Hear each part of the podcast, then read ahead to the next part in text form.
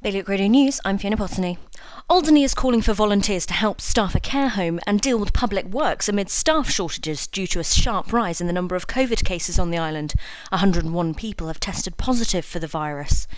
Two 31 year old men have been jailed over a 54,000 cannabis importation scheme operating between Merseyside and Jersey. Anthony Andrew Dryden and Nicholas Whitcomb were sentenced to three years' imprisonment by the Royal Court yesterday. Calls to save the newer buildings at Overdale have been rejected by Jersey's new hospital project team, and Guernsey's Sports Commission has overhauled its five year plan in response to the pandemic. For more on all these stories, visit bailiwickexpress.com. Your weather now showers this afternoon and a top temperature of 9 degrees. High tide at 9.20 tonight. Bailiwick Radio News.